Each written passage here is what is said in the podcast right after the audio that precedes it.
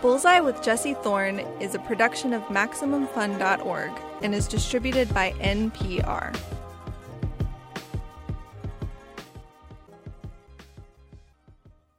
It's Bullseye. I'm Jesse Thorn. My guest, the musician Bill Withers, was born in a place called Slab Fork, West Virginia. He grew up in a town next door called Beckley. The music industry seemed a long way away. It wasn't some place where you could have long range dreams. Not for me, anyway. There was nothing that suited me there. I mean, uh, everybody worked in the coal mines, and uh, in in other words, you can't aspire to certain things in certain places because they don't exist. You know, now if I go around, people say, What advice do you have to young people that want to be in show business? First of all, you got to get out of here. Nobody's going to come in and get you. It ain't here, you know. So it's rare that people leave there and become me. You have to have a broader vision and a bigger dream. It's Bullseye.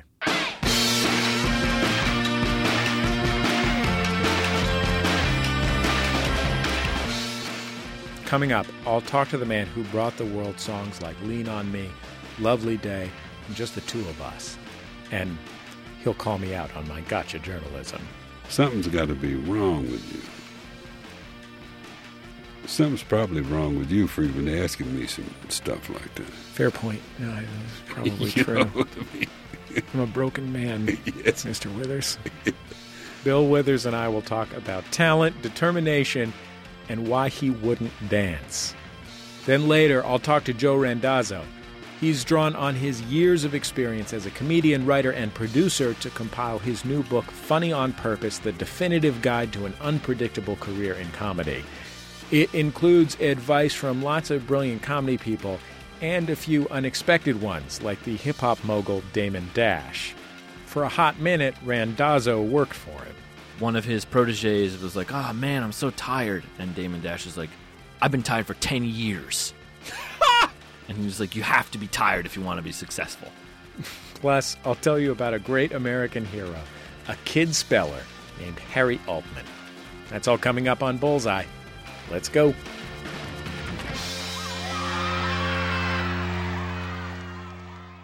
It's Bullseye. I'm Jesse Thorn. Bill Withers is real. His greatest songs have huge universal feelings at their heart, but they feel like he's just talking to you. He ably manages the trick at the heart of pop songwriting. Fred Rogers used to talk about it in a different context. It's to be deep and simple. Here he is singing Ain't No Sunshine on his 1972 album Live at Carnegie Hall. Wonder this time where she's gone. Wonder if she's to stay. Ain't no sunshine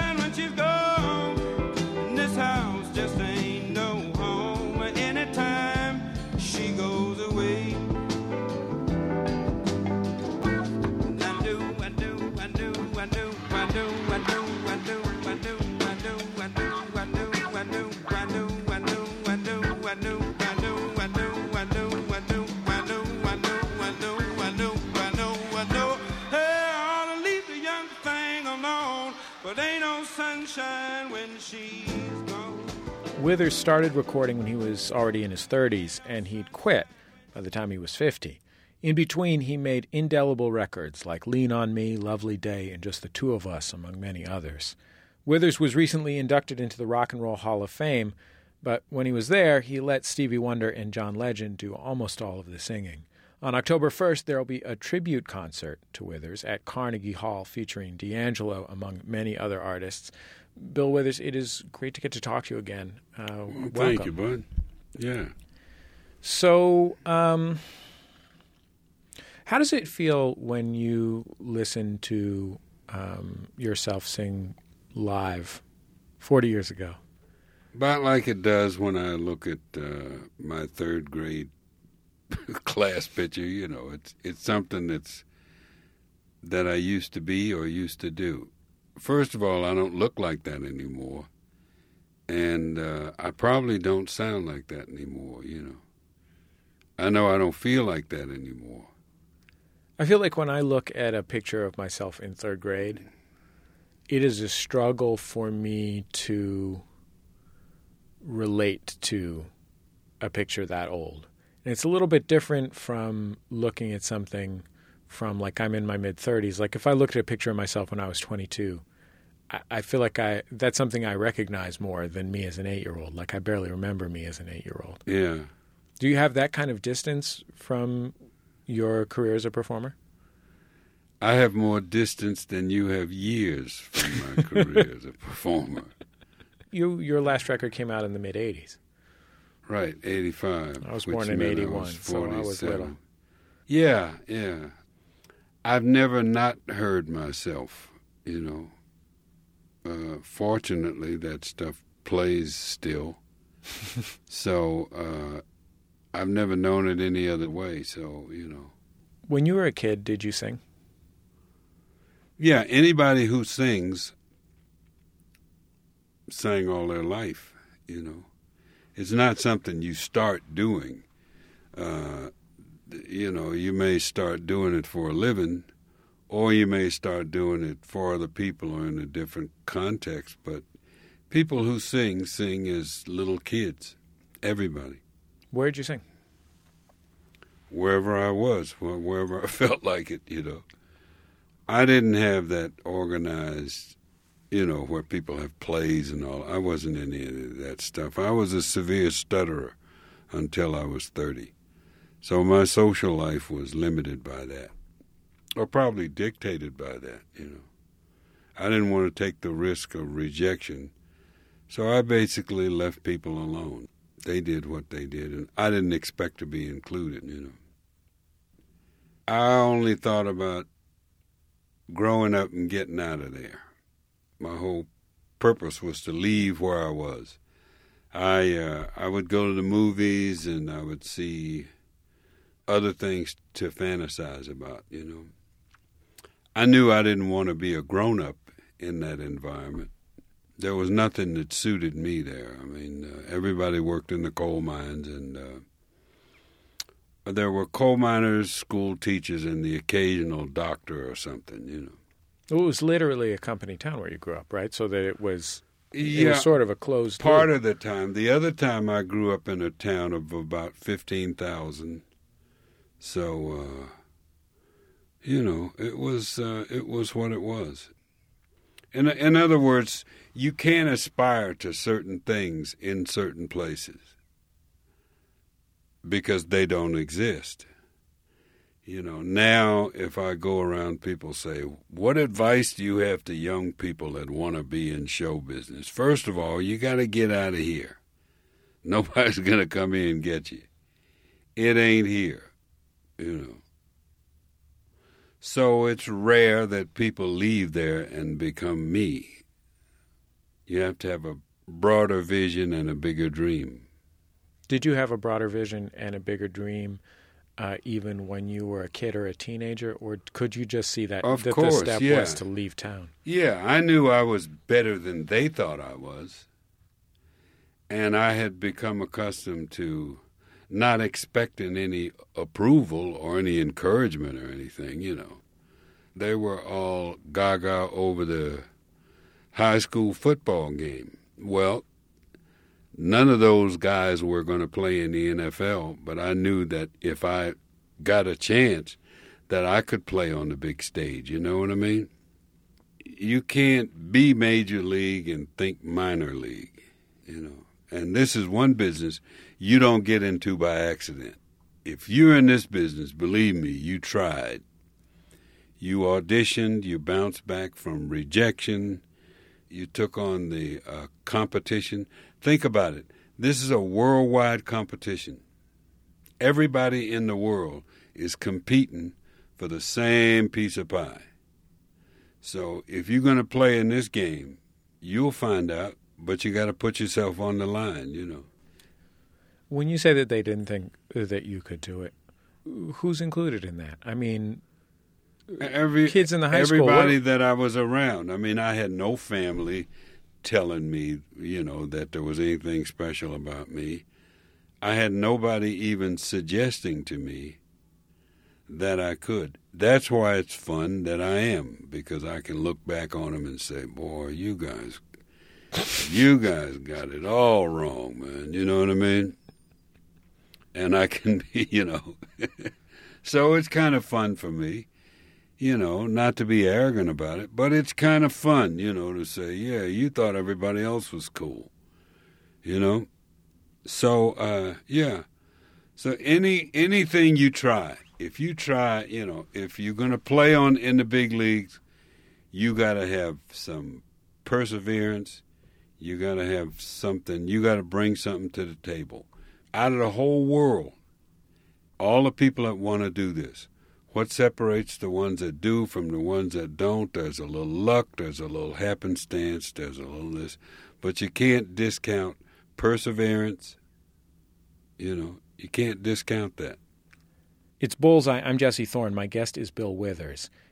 When you stuttered as a kid, how did it manifest itself? Was it all the time? Most of the time, yeah. Yeah. I figured out that my stutter was a fear of the perception of the listener. And fear doesn't take any days off. So the way I dealt with it was to try to raise my opinion of myself and without being a jerk about it, lowering my opinion of other people. you know, or at least bringing it into some kind of reasonable thing, you know. But I mean, I can't imagine that you had that figured out when you were 10.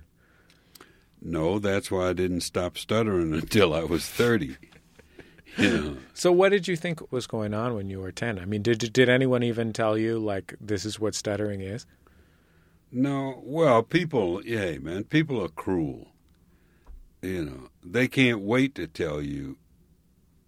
They, you know, they just make fun of you. And then they have all these home remedies, like, especially in the South, like that, you know, uh, if they hit you in the face with a dish rag or all kinds of stupid stuff, you know. Did you tell people about your dreams? Were there people in your life that knew that you wanted to? No, that's the dumbest thing you can do, uh, depending, unless you have very supportive people around. I took my first album cover picture on my lunch break in the factory where I was working. And guys were laughing, hey, Hollywood. Uh, well, six months later, they were all asking me for a job. So, it, you know, you can't base your aspirations on what somebody else thinks. If you are lucky enough to have people that are pushing you in the back, good. I only had tailwinds, you know, back then. I only had tailwinds. And the older I got, the less likely I was going to get some some support, you know. It's Bullseye. I'm Jesse Thorn. My guest is Bill Withers. He's headed to Carnegie Hall on October 1st for a tribute show that features D'Angelo and a lot of other brilliant people. Tickets for the show are on sale now. Here's a song from his 1972 album, Live at Carnegie Hall. It's called Hope She'll Be Happier.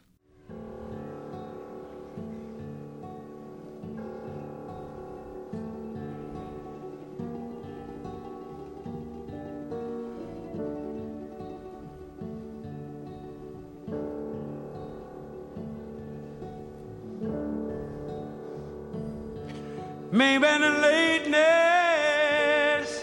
of the hour.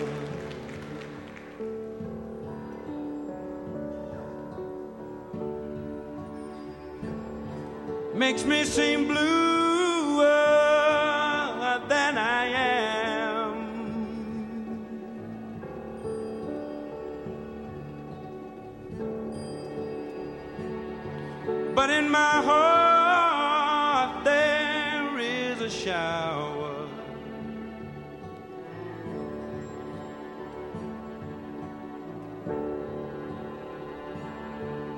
Hope she'll be happier with him. It's Bullseye. I'm Jesse Thorn. I'm talking to Bill Withers. You were in the service for a long time after high school, right? Yeah, nine years. Yeah. So, was the thing keeping you in the service that you had made a commitment, uh, or was it that you weren't ready to do the next thing?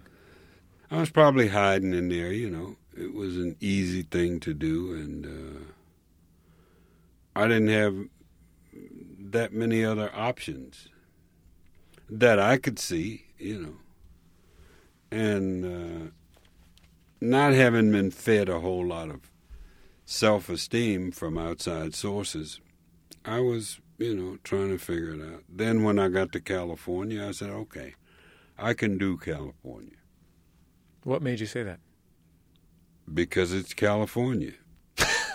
You know, was I, if I had gone back to West Virginia, how would I have gotten into the music business? Where would I have gone? There is no music business there. You mentioned that you stopped stuttering uh, around 30, and that's about the same time that you started recording. Um, Mm, No, it was later than that. I started recording about 32 or something like that. But it, you know, one had nothing to do with the other one. well, what changed for you in that period of your life that you felt like you could have that kind of combination of self worth and uh, not being afraid of what other people think? No, I was born feeling that way. I just had to get around to doing it, you know. Like I say, people don't start singing it. You know, you're born, when you come out of the womb, you hear stuff. You know, it's like people who can run fast. They're born that way. You're born with that facility. Now, uh, getting around to doing it, you know, there are a lot of things that come into play environment, uh, opportunity, uh, you know. I knew what I was all my life. I knew what I thought I was. A lot of people think they are, not everybody is. The people that are in this business are really the difference between people who thought they were and couldn't and people who thought they were and could. when you were first recording demos, and the the first demos that you recorded, as I understand it, were sessions that you paid for out of your pocket that you had to save for. Yeah, all of them. Did you think you were recording songwriting demos or singer demos? I was recording something for somebody else to hear. You know, I wasn't recording things for somebody else to sing. You know, it was for me. I wanted somebody to hear me. If I wanted to be in the music business, I figured I had to go in the music business. And the easiest way is to record yourself and say, Here, listen to this. Did you say, "Here, listen to this," in person with anyone? Was there anybody who said, "Okay, let's throw Always. this, I let's never throw this on the reel to reel"? And always i never send anything to anybody ups it's only practical to present it yourself what are you going to do have somebody else do it you know that's one more that's one unnecessary step in the process that's scary, though. plus how would you interest them? what's scary to show up with what you've got and say it's a lot easier to mail it to somebody or at the very least to walk up shake hands with them put it in their hand and walk away than it is to stand there and say okay let's press play you know what it's like if you're that afraid you need to get a job at you know mcdonald's or somewhere or wherever you can because if you have that kind of fear you know probably fear keeps more people out of this business than anything else so, so, so some people that have immense talent are too afraid and some people that have no talent are unafraid. So if you're afraid to shoot your shot, you out of the game anyway. You just took yourself out of the game. is fear part of what's kept you out of the business for the last 30 years or so No, no, no. I, I, haven't been out of the business. Well, you've been You- substantially you- out of business. You've you written, you've written you've written some songs for people, and you've you've done a little bit of recording here and there, but for the most part, Yeah, but it's hard to drive around all day without hearing something that I did. I'll continue my conversation with Bill Withers after a break. We'll talk about why he didn't dress up on stage or dance like a lot of his contemporaries. It's Bullseye from MaximumFun.org and NPR. I know you love listening to Bullseye, so I think you should check out the first episode of NPR's new Hidden Brain podcast. Shankar Vedantam explores a conversational phenomenon called switch tracking, when two people think they are talking about the same thing, but in reality are speeding down separate tracks. It usually doesn't end well. The Hidden Brain podcast premieres September 22nd.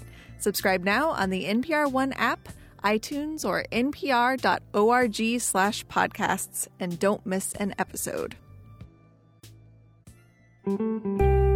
Welcome to Oh No, Ross and Carrie. Ross, Hi, Carrie. what do you think is creepier? Okay. You jump into a swimming pool. All of a sudden, the water goes away, and instead of water, there is the bones of your dead ancestors. Ew. Or mm-hmm. our show. That's pretty tough because we visited a live exorcism. We joined the Ordo Templi Orientis, where we had to worship a naked lady. Oh, and we joined that Tony Alamo cult. They were scary. Super creepy. We joined the Aetherius Society. We tried penis enlargement, or at least I Oh did. boy, I tried breast enlargement. We have basically done every creepy, weird, fringe thing except for thousands more, which we will get to if you listen to our show. I'd still say the swimming pool with my ancestors' bones. Well, and I don't even know if people should listen. I guess they shouldn't. But if you want to, we're at Maximum Fun, and the show's called I Know Ross and Carrie.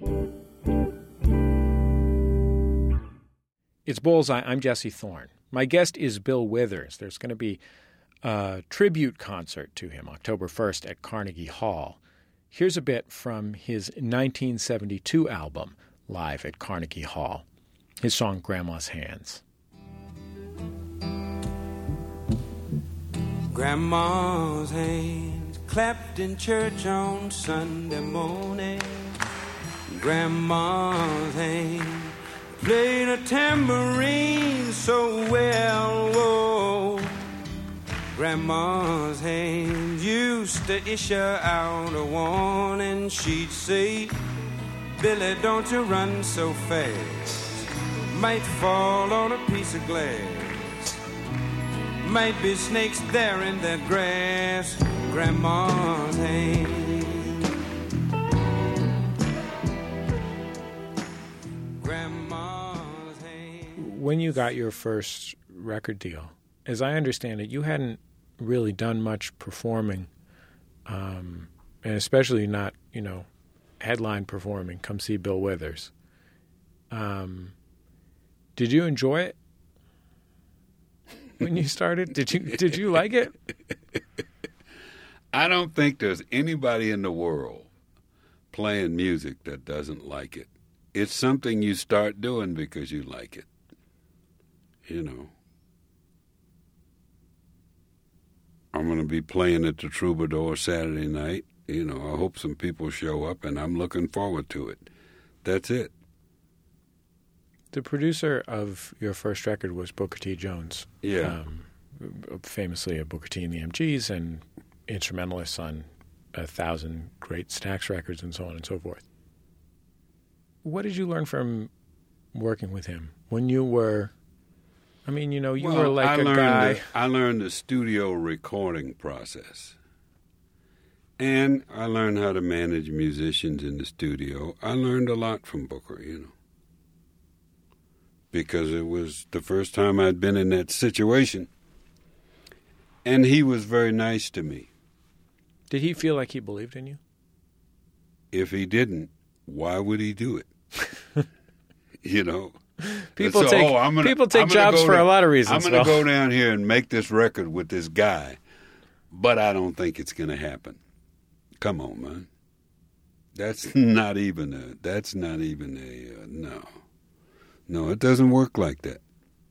So, what did that mean to you as a guy who had, you know, spent the first 30 years of his life feeling like he had to prove himself against people? I felt the same way. I had to prove myself against people again, And if I was to do it now, I'd have to prove myself against people. This is a prove yourself against people business. What part of it did you enjoy the most? The part I started doing, you know, playing the music, you know, it was, it was, uh, you know, I enjoyed a lot of things that I'm not going to tell you about because it's not appropriate. But Your wife's sitting right there. Oh, you know, she's she's got a radio, so if she was in Philadelphia, it would be the same situation. you know, She has what I could charitably describe as an understanding smile on her face right now. yeah, she has no choice. What you gonna do? Come in here? you know, You know, the first time we spoke, you were talking about uh, the movie Soul Power, which was a documentary that was shot at the Ali Foreman fight, and it was 1975 in Zaire, 74, something like that. yeah, And the bill on this show was um, there was a big concert surrounding this fight. sure. and you performed on the show. Uh, James Brown was there. Uh, the Fania All Stars were there. The Spinners were there. I can't name every single act that was on there, but it was a pretty amazing lineup, right? And I was thinking the other day about that show and thinking, like, you know, Celia Cruz is coming out in front of the Fania All Stars and she's wearing a Celia Cruz outfit. You know, I don't remember specifically, but probably like a 10 foot feather on her head and the spinners are by that point you know they'd had whatever it was 10 years at motown and five years out of motown and uh, you know they can all sing their butts off but they're also all wearing these amazing outfits and doing these moves and so on and so forth. And then james brown is uh, you know at the peak of being the gfos the godfather of soul you know with a jumpsuit that has a name on it and the whole nine yards right? And you're out there with a guitar. And I wonder if when you, especially when you started, but also when you chose to continue that way, if you thought of the ways that you were different from what else was out there. And I don't mean that in a bad way, but that Let me give you something to consider. Mhm. All those acts you've mentioned, great acts, right? sure, I was probably the only person that you could take his songs without the music and read it from the printed page. So I was my thing was more about content than context. I mean, I wasn't going to dance because I don't know if I can or not. It doesn't suit my personality. In the environment that I grew up in, it was condescending to dance. It was almost like Tommen or something, you know. So I wasn't going to do that because my my socialization wouldn't allow it. You know. I wasn't going to wear a purple suit because my socialization wouldn't allow it. That, those were clown clothes. So that wasn't my path. My path was trying to be taken seriously as a thinking person. You know, when I was in the Navy, I was an aircraft mechanic. They desegregated the Navy in 1948. I went in in 1956. That ain't very far. That's eight years up the road. How difficult do you think it was for us to convince somebody that we could work on an airplane, even though it consisted mostly of draining oil out of the damn thing? But the way people put you down is they have an exalted opinion of themselves. So part of having an exalted opinion of yourself is you have to claim that other people are intellectually inferior to you. And a great part of my life was dealing with that demon, you know. So, uh, no, I wouldn't wear a purple suit and dance around because that didn't prove any of the points I wanted to prove. But if I could write music with some content to it, I get letters where people say I buried my grandfather and we played Lean on Me or you know, we got married, I used just the two of us. You know what I mean? You can't bury nobody off of Papa's got a brand new bag. Now I love James Brown. He's my man. But that's not what I was doing. He wanted to dance around and do the splits. One of the biggest troubles I almost got into when I went to a new record company is they had a convention and uh, there were two acts that were out in the middle of the floor, two black acts, of course, and they were dancing and everybody was gathered around in a circle clapping hands and this guy started pushing me by my elbows and says, Get out there and dance for us. I said, I'm going to dance off in your ass if you don't get your hands off of me. so that's just not my way. I don't walk like that. It's Bullseye. I'm Jesse Thorn. I'm talking to Bill Withers. He's the singer and songwriter behind classic tracks like Lovely Day and Just the Two of Us. Here's a little bit of his 1972 hit Lean on Me from his record live at Carnegie Hall. Sometimes in our life, we all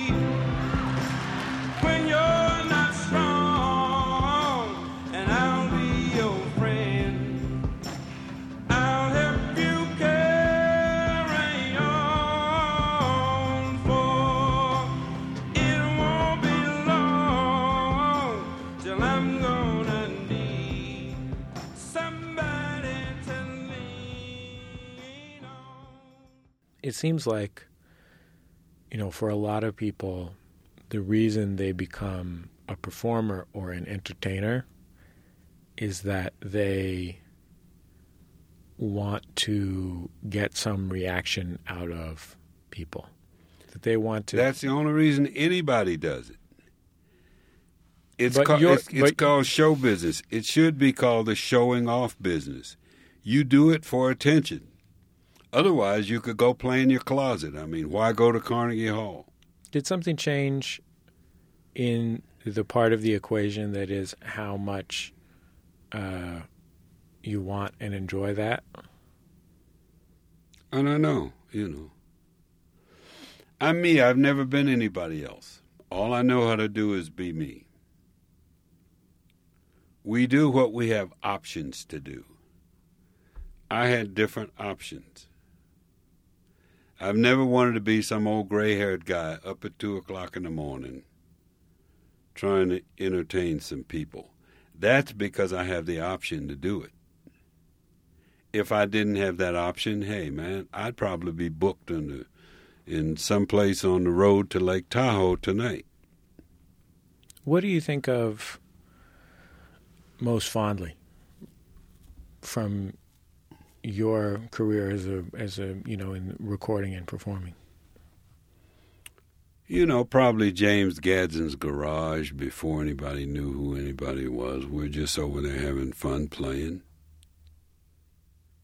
You know. Because the genesis of the whole thing is you play music because you like it. And probably the most enjoyable times you'll ever have doing it is when you're doing it purely because you love it and there's no other onus placed on it. I once had a friend who invited me over to his house and he had barbecued. And I said, Man, you should probably open up a barbecue joint. He says, I like cooking and I don't want to screw it up. He says, I already screwed up music by doing that for a living. Do you still get that kind of pleasure out of music? I don't know. I haven't done it in a while. You know? Because I can never go back to that. I mean, James Gadsden's been playing with D'Angelo. Yeah, and Buzz Aldrin, you know, went to Tennessee last week. What's that got to do with me? you know what I mean? I'm just saying you have the option. you can be a great drummer longer than you can be a great singer. You know, you can lift weights longer than you can run track. Some things are have a, a, a a certain life to them, you know. Tom Lehrer, the uh, uh, comic singer songwriter, had a line. He made a couple records that were bestsellers in the early '60s, and then has not uh, recorded since then. He's still around in Santa Cruz. He has a great line where he says, "What's the use of having laurels if you don't rest on them?" Yeah. Um, you know, when you are getting honored in this concert, for example, Yeah. in New York, do you enjoy that? No, man. Who would want to be honored by a bunch of people? Who would want that? Who would want to be honored by a bunch of a bunch of people that admire you and are very nice to you? Nah. Come on, man. It would be a waste of energy to go around disliking things that are pleasant and flattering. Think about that. Something's got to be wrong with you. Something's probably wrong with you for even asking me some stuff like that. Fair point. No, that's probably true. Know what I mean? I'm a broken man, Yes. Mr. Withers. well, I'm really grateful that you took the time to come back uh, on the show. I'm Well, I'll ask. to get to talk to you. I'll ask this last question because Sure. they always ask me this. Sure. What do you want your legacy to be? I didn't ask you that, though, Mr. Withers. No, but it was coming. You heard no, you So no, it was not answer, coming. I so- chose all of the I questions already that I know. asked. Well, I I'm chose gonna, not I'm to ask that one. anyway. I already know Thing what if- my legacy is going to be. I'm living it. No, I'm kidding. I'm giving you. Well, thank you very much. It's really an honor to get to have you on the show. Thank you. mean that for real. Thank you. No, no problem. Bill Withers, a tribute show in his honor, is happening October 1st at Carnegie Hall, featuring performances from D'Angelo, Aloe Blacc, Michael McDonald, Ledisi, and Gregory Porter, among many, many others. The show benefits the Stuttering Association for the Young. Tickets are available on Carnegie Hall's website. On our way out, why don't we listen to one more little bit of Bill Withers' 1972 album, Live at Carnegie Hall? Here's the outro, medley of Harlem.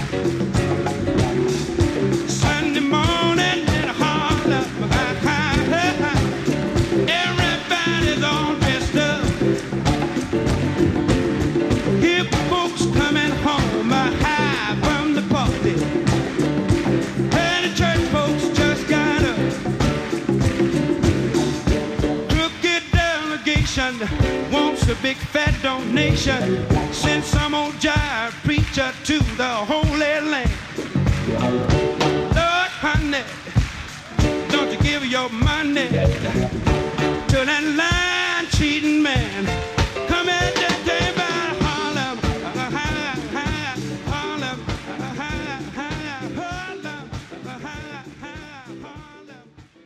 It's Bullseye. I'm Jesse Thorn. Joe Randazzo's been an improviser, a stand up comedian, the editor of The Onion, the head of a web video startup for Cartoon Network's Adult Swim. Now he's the head writer of Comedy Central's At Midnight. That's most of the jobs you can have in comedy. His new book explains how to get them, plus a bunch of others. It's called Funny on Purpose A Definitive Guide to an Unpredictable Career in Comedy. Joe Randazzo, welcome to Bullseye. Thanks for having me. So here's the thing, Joe.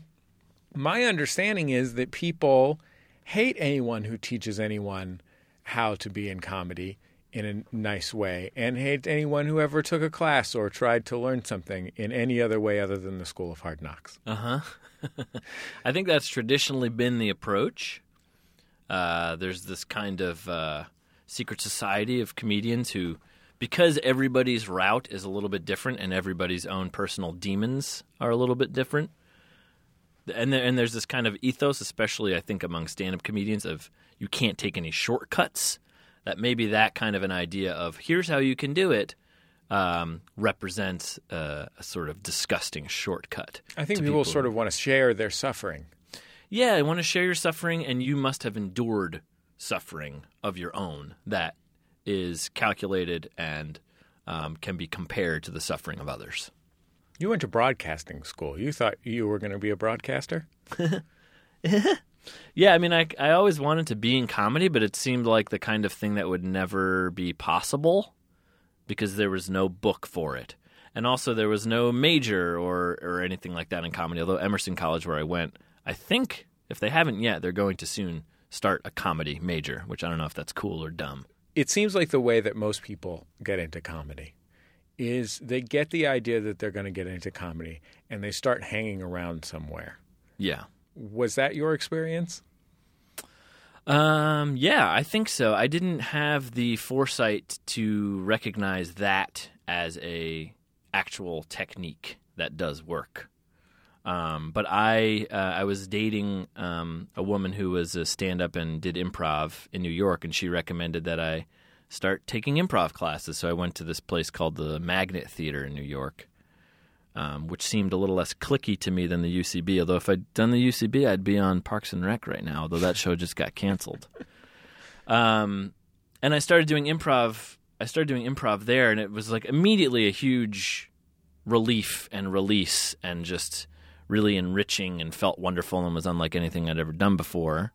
And it also s- happened that some of the people in my class, one of them was the was a former editor in chief of the Onion. One of them was a an editor at that time, and then um, so it's Carol Kolb and Amy Barrodale, and then Carol's boyfriend Tony Camin, who's also a great stand-up comedian.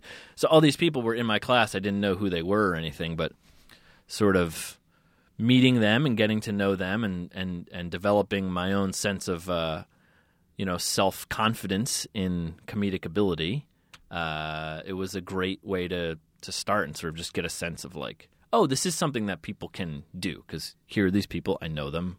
We get up on stage together and have fun. And how did they get into it? And how did this all work out for them? And then eventually, Amy left to go to India, and she recommended me for the job at the Onion because I'd been submitting headlines for a few months before that. And I tested for it. I test edited a story and then got the job. In what ways was the Onion what you imagined it would be, and in what ways was it different? Well, I think one of the things about The Onion, especially in these days, this would have been 2006, so it was kind of before social media was all anyone ever did. And when there was still some mystery to certain things in the world, unlike now when nothing is mysterious anymore. No one knew anything about The Onion. Nobody knew. I didn't know who was involved. I didn't know who wrote it. You know, there's no bylines. It's just this sort of overpowering, omniscient voice. So I just imagined that it would be uh, I, I pictured everyone being a little bit older than they were, and I pictured everyone being a little bit meaner than they were, just because there's that sense of mystery to it. And so, just naturally, I assume if I don't know someone, they're mean, Uh huh. right? And they're probably better than me, and I'm probably a sham, and they'll probably figure that out very quickly, um, which the audience is doing with us now. Um, and then, and it was it was uh, it was as I imagined in that it was um, very fun and very uh, very everybody was very funny, and it was just it was pretty exciting, you know, because it was we were still set to the um, the weekly publication schedule in those days. So even though we were publishing online, we still it was still like putting out a weekly newspaper.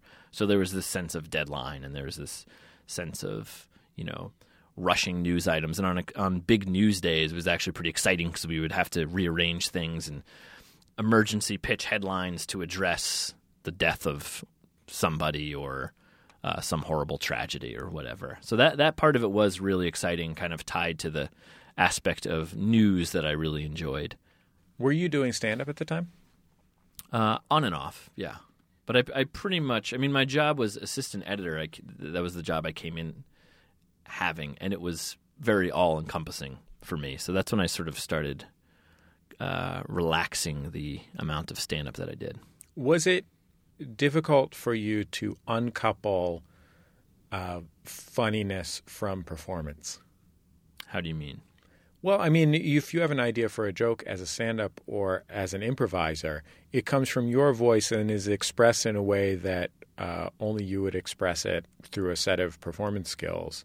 Um, when you are writing for uh, The Onion or for At Midnight, you are either writing for someone else's voice or for an institutional voice in the case of The Onion, and they are. uh, You know, at midnight is going to be performed, but um, you know, the Onion, there's no performance involved. Yeah, I mean, I think that's one of the reasons why I um, was able to sort of rise up at the Onion, and you know maybe part of the reason why I have the job I have now, which is I can sort of not that I can necessarily mimic a voice, but I think I, very quickly grasp the key components of a voice and can actually I think I'm a little better at making other people's jokes fit that voice and sort of giving something, giving a, a complete issue of The Onion or a complete episode of At Midnight a sort of holistic feel and kind of intrinsically understand what does or does not feel on voice.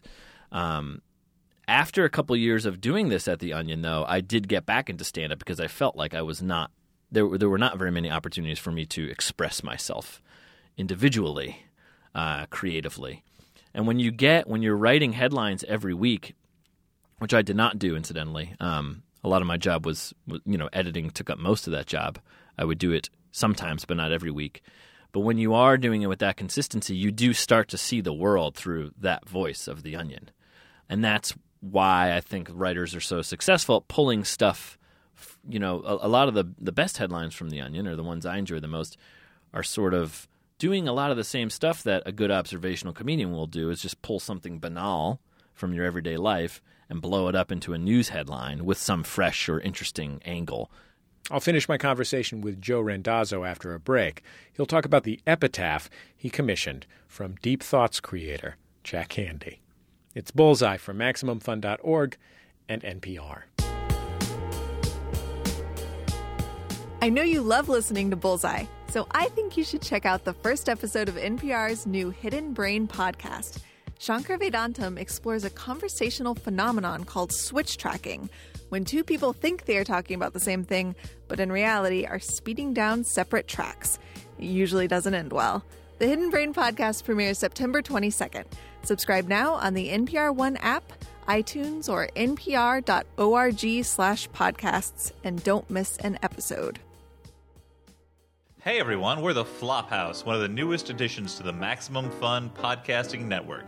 I'm Dan McCoy. I'm Stuart Wellington. And I'm Elliott Kalan. What is the Flophouse, you may very well ask? We watch a bad movie and then we talk about it. A bad movie podcast? Isn't that like every fifth podcast on the internet? I'd answer that by saying one, we've been doing this show for over seven years, long before the entire premise of our show was a cliche, and two, shut up. Sick burn. I'd say that our show is more of a comedy podcast. A podcast about words that sound like other words. A podcast about me singing long, irritating songs like this one. a podcast about pitches for a Ziggy comic book movie. Or discussions about sex tarps. Yeah, I mean, mostly it's a show about three friends just hanging out and talking about ding dongs. That's mostly used to. Wait, what? So if you like any of those things, subscribe in iTunes today or visit MaximumFun.org to follow the show. The Flophouse. It's Bullseye. I'm Jesse Thorn. My guest is Joe Randazzo. He's the head writer of Comedy Central's At Midnight, the former editor of The Onion, and the author of a new book called Funny on Purpose The Definitive Guide to an Unpredictable Career in Comedy. I get the impression as an outsider that when The Onion moved its comedy offices from New York to Chicago a couple of years ago and um, lost many of the people who had worked there for a long time because they were not prepared to move to a different city. It was really rough on the people involved. Yeah, it was uh, it was difficult. It was difficult because the business side of the Onion had been in Chicago for many years, and the creative side of the Onion had been in New York for many years, and just over time, communication had kind of calcified in general. So the, the the corporate side had their reasons for wanting to move everything to Chicago, and the creative side had their reasons for wanting to stay in New York, and also had their reasons for wanting the business side to move to New York, being the capitals of comedy, advertising, and media, which are the three things that the Onion is involved in. Um, so it was a difficult process um, with a lot of sort of miscommunications on both sides, and for a lot of the people who worked at the Onion, it's the only job they'd ever had. You know, some some some people who were from Madison, where the Onion started, went from working part time at a liquor store or being unemployed in their basement to working for the Onion, and then within a few years moving to New York and being this highly lauded, celebrated satirical publication. So for them, it was more than just a matter of I don't want to move across the country. It was what's happening to this organization that I've pegged not only my career but my adult life to. Um, you know, for me, I sort of I was I was more in the middle range where I first became a fan of The Onion after Our Dumb Century, which came out in 1999, and then after September 11th, I was just basically dedicated to The Onion. Um, so, and then there are people who came in after me who are you know five or so years younger than me, and that five years was also a big kind of a big gap. So, there were people who were working at The Onion who were who grew up wanting to work at The Onion, and then there were people working at The Onion who started The Onion and still just saw it as a kind of thing to do to around.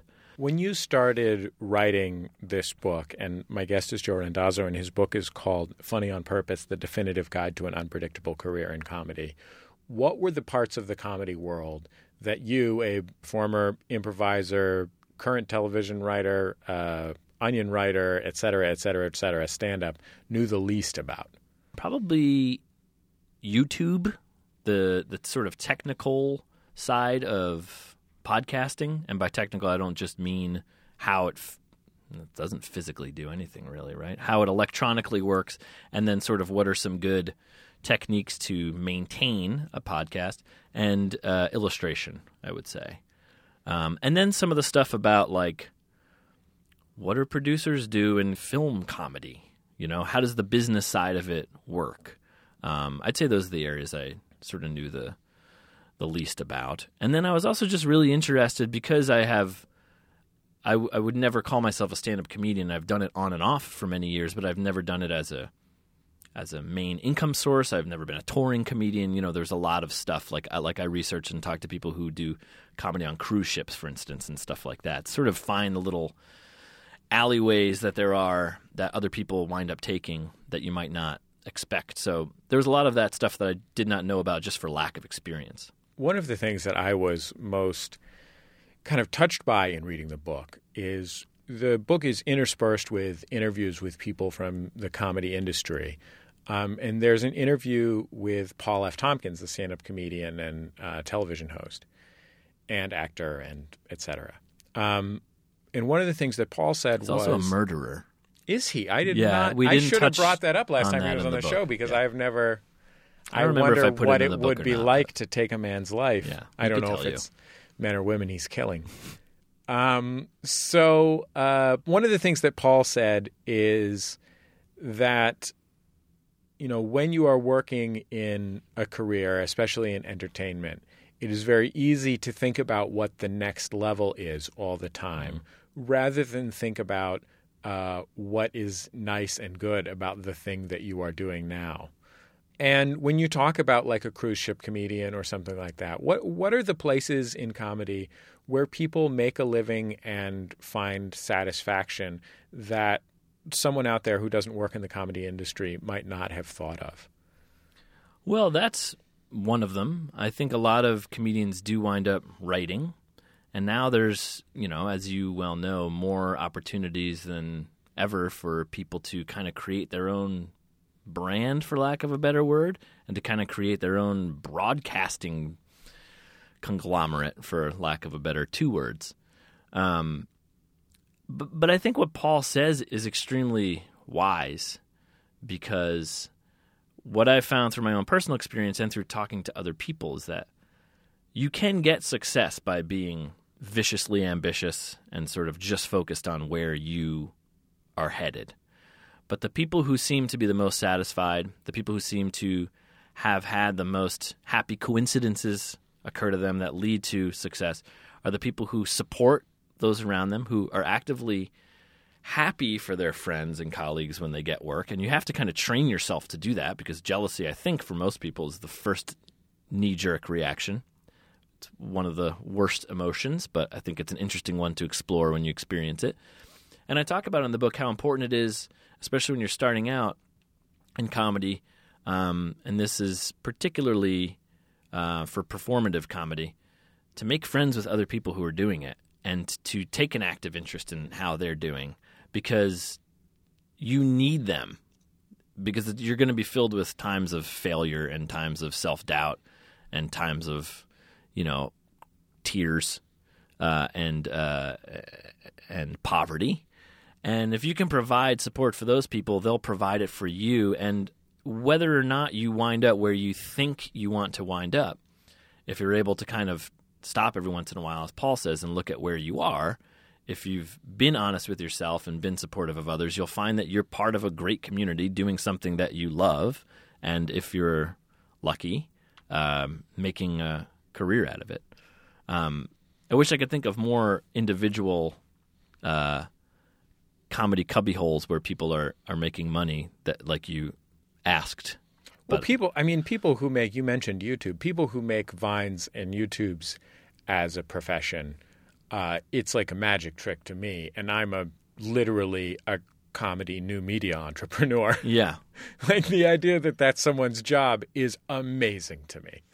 Yeah, I mean, I think you know, I, I, I don't know where that magic uh, recipe comes from. I think it depends on the on the person. I try to outline what are some good habits to get into. You know, just things like regularity and really interacting with your audience. I think the thing that's changing so much about all of that is that audiences really want to be fans of someone who they can see almost as their friend as opposed to looking at Robin Williams say on stage and say, I could never do that. I think people want to some degree, and it's part part of the audience, not all of them.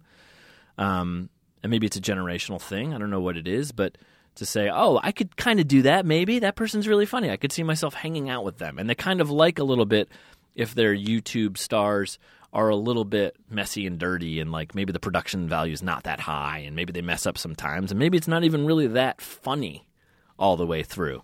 But you know, every Monday and Wednesday or whenever it is, that person's going to pop up and they're going to do something that you like and they may communicate with you. Um, and I think that, you know, that there are, it's not many people, but there are a growing number of people who are able to make a lot of money because they reach 20, 30, 40, 50 million people with these videos, which is even for something like Seinfeld, uh, the you know the greatest sitcom of the 1990s and maybe beyond, Jesse. And these people are able to do it once or twice a week. If someone is 19 right now and listening to this show, and they want to throw their hat into the comedy ring, but they don't have any idea what is their thing. Certainly, they can buy a copy of Joe Randazzo's uh, Funny on Purpose, The Definitive Guide to an Unpredictable Career in Comedy. Mm-hmm. But what is the first step? I think you just have to do something. And there are so many different ways that you can do things. You can write a Tumblr. You can just open a Twitter account. You can start making videos of some kind on YouTube. You can try to make a podcast. I think you just got to start something and then do it for a while. Stick to it and do it for a while and see if you like it. Don't worry if you're attracting a big audience right away. Don't worry if it's if it feels dumb. Just doing something with regularity will provide you with experience, it'll provide you with confidence and you'll start to develop a voice. I think even after even if you do, you know, something that I started doing on YouTube was um I have a 6-year-old son who's really into Legos and he watches like 35 minute long Lego reviews of grown men who, literally hold the box and say, "Here's the box. It's blue. You can see the back of the box here." And then they just open it and show you everything. So I started sort of doing a parody of those. And even after doing 3 of them, I found that I was homing in on what this character's voice really was. So I think that's something super important and just building the discipline within yourself of saying, I'm going to do this and I'm going to complete it. And then you do that once and you feel better. You do it two times, you feel twice as good. Three times, you feel three times as good. And then you will plateau. And that's when it's really important to just sort of keep pushing. But to not really worry about what it is or, or saying to yourself, oh, this is it. This is definitely it. Just doing something is helpful. How do you know if you've failed? I don't know. I think that's a personal thing that um, sort of like, you know, what you were quoting Paul as having said and talking about. But I think you have to be able to look at your life as a whole. You know, at the end of the book, I sort of end it on this exercise that I do sometimes, um, where you imagine yourself on your deathbed, and you know it's a peaceful surrounding. You you- you're you're you're in a a quiet, restful setting, and you're let's just assume that you've lived a good life, and you're not about to be electrocuted for murder, like Paul F. Tompkins probably will be someday. Should I spend the rest of the interview insinuating that Paul's a murderer or not? I mean, you're pretty much explicitly saying it. You're not really insinuating. Yeah, you're right. So you picture yourself on on your deathbed, and you and you try to imagine what it is that you're looking back upon with pride, or what it is that you're regretting. And I think if you can do that with yourself every once in a while as a way to sort of check in with yourself, you it gives you a chance to stop comparing yourself to others and to stop comparing yourself to an ideal that does not exist in any world and will never exist for you because it only exists in others or it exists in some sort of fictitious version of the world. Um, so being able to see that every once in a while can give you a real uh, instrument for gauging whether you're succeeding or failing. But I think if you're doing what you love to do, you feel like you're doing good work, and you're surrounded by people who you like and who like you and who you feel that you can rely on for support, there's that's some degree of success. To call that failure, I think, would be ridiculous. Um, but also, people need to motivate themselves in, in different ways. So I wouldn't, I wouldn't say, you know, I wouldn't argue with somebody that they're successful if they don't believe they are. But I think you have to have perspective. You close the book by talking about thinking about your own deathbed. Mm-hmm. Is that something that comes naturally to you? Uh, yeah, I mean, I've always been preoccupied with with death. I think a lot of comedians probably have, um, and it's also an exercise that uh, that comes out of some some Buddhist training, which is just to, to sort of uh, to think about that, you know, to have that sense of change and, and finitude and to realize that you're not going to live forever. You don't have all the time in the world to do the things that you want to accomplish. So that gives you a sense of urgency, but also hopefully gives you a an ability to, to kind of be present and think about what you have done and what you do have. you hired the probably the funniest man in the Taos, New Mexico area, Jack Handey.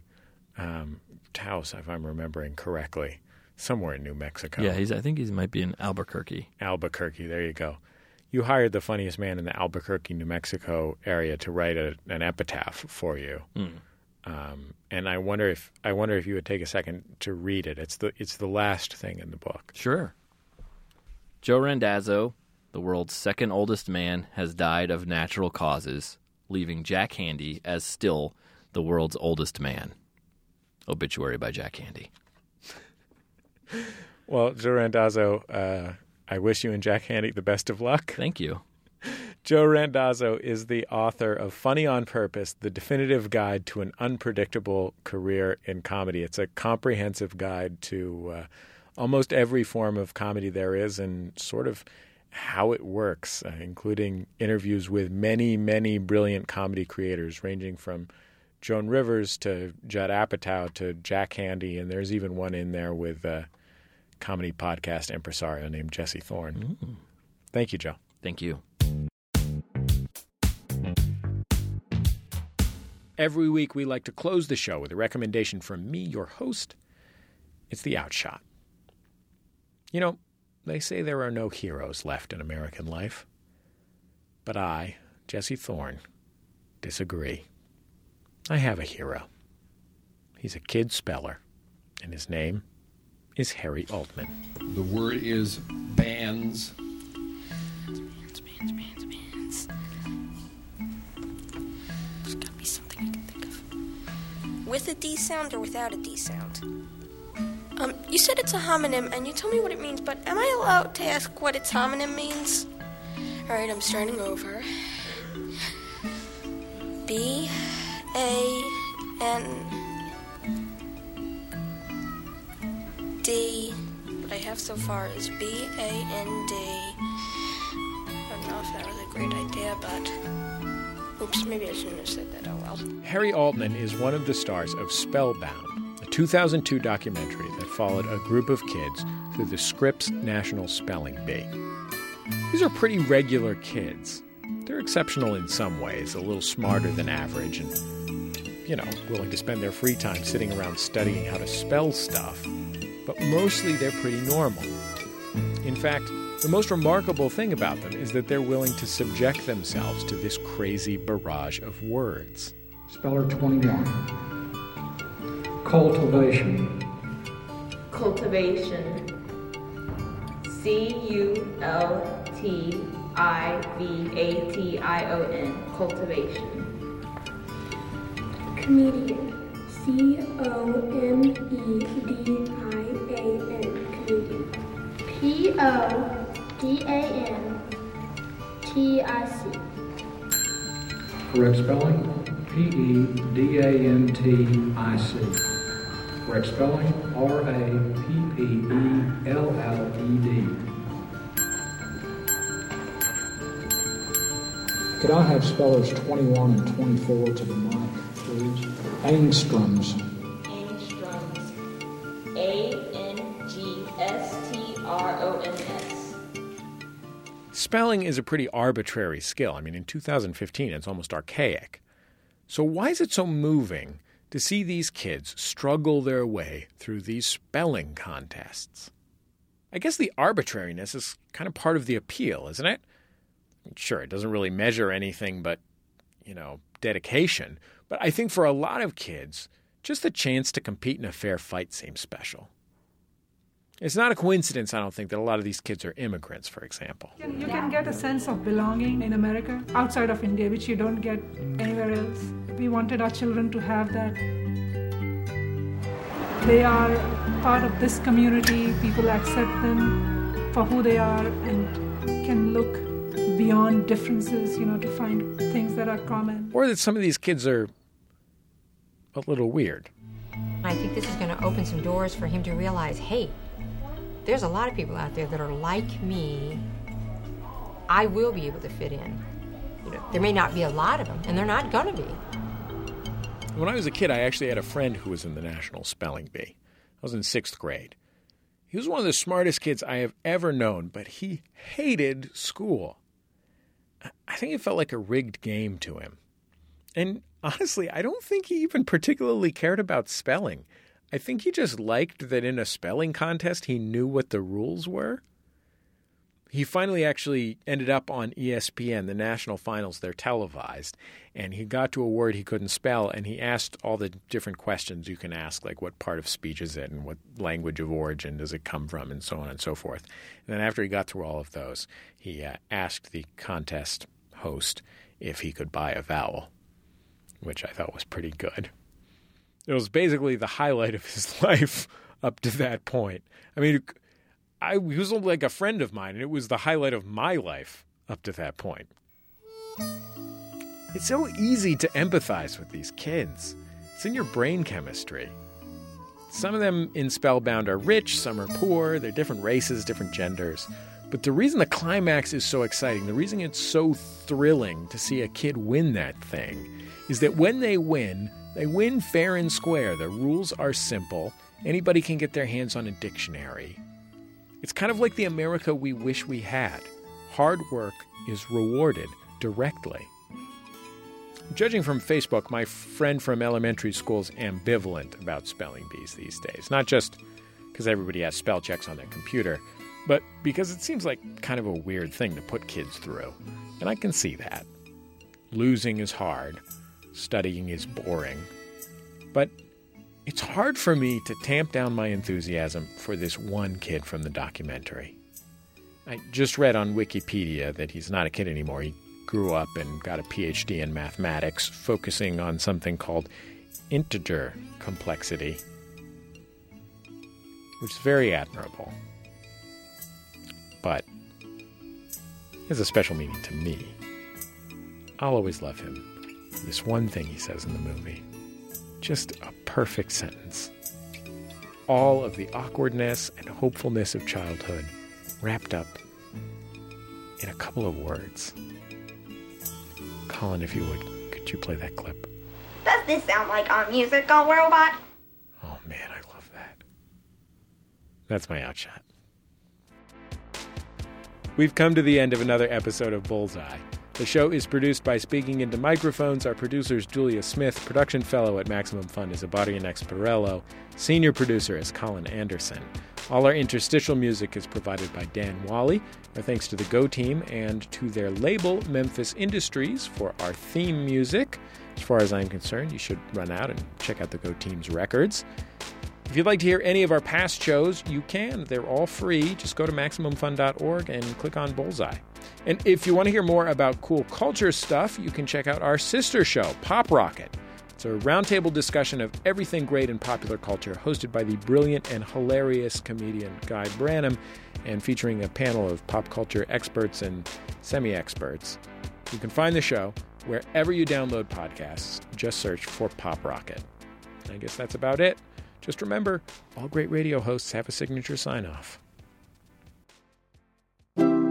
MaximumFun.org. Comedy and culture. Artist owned. Listener supported.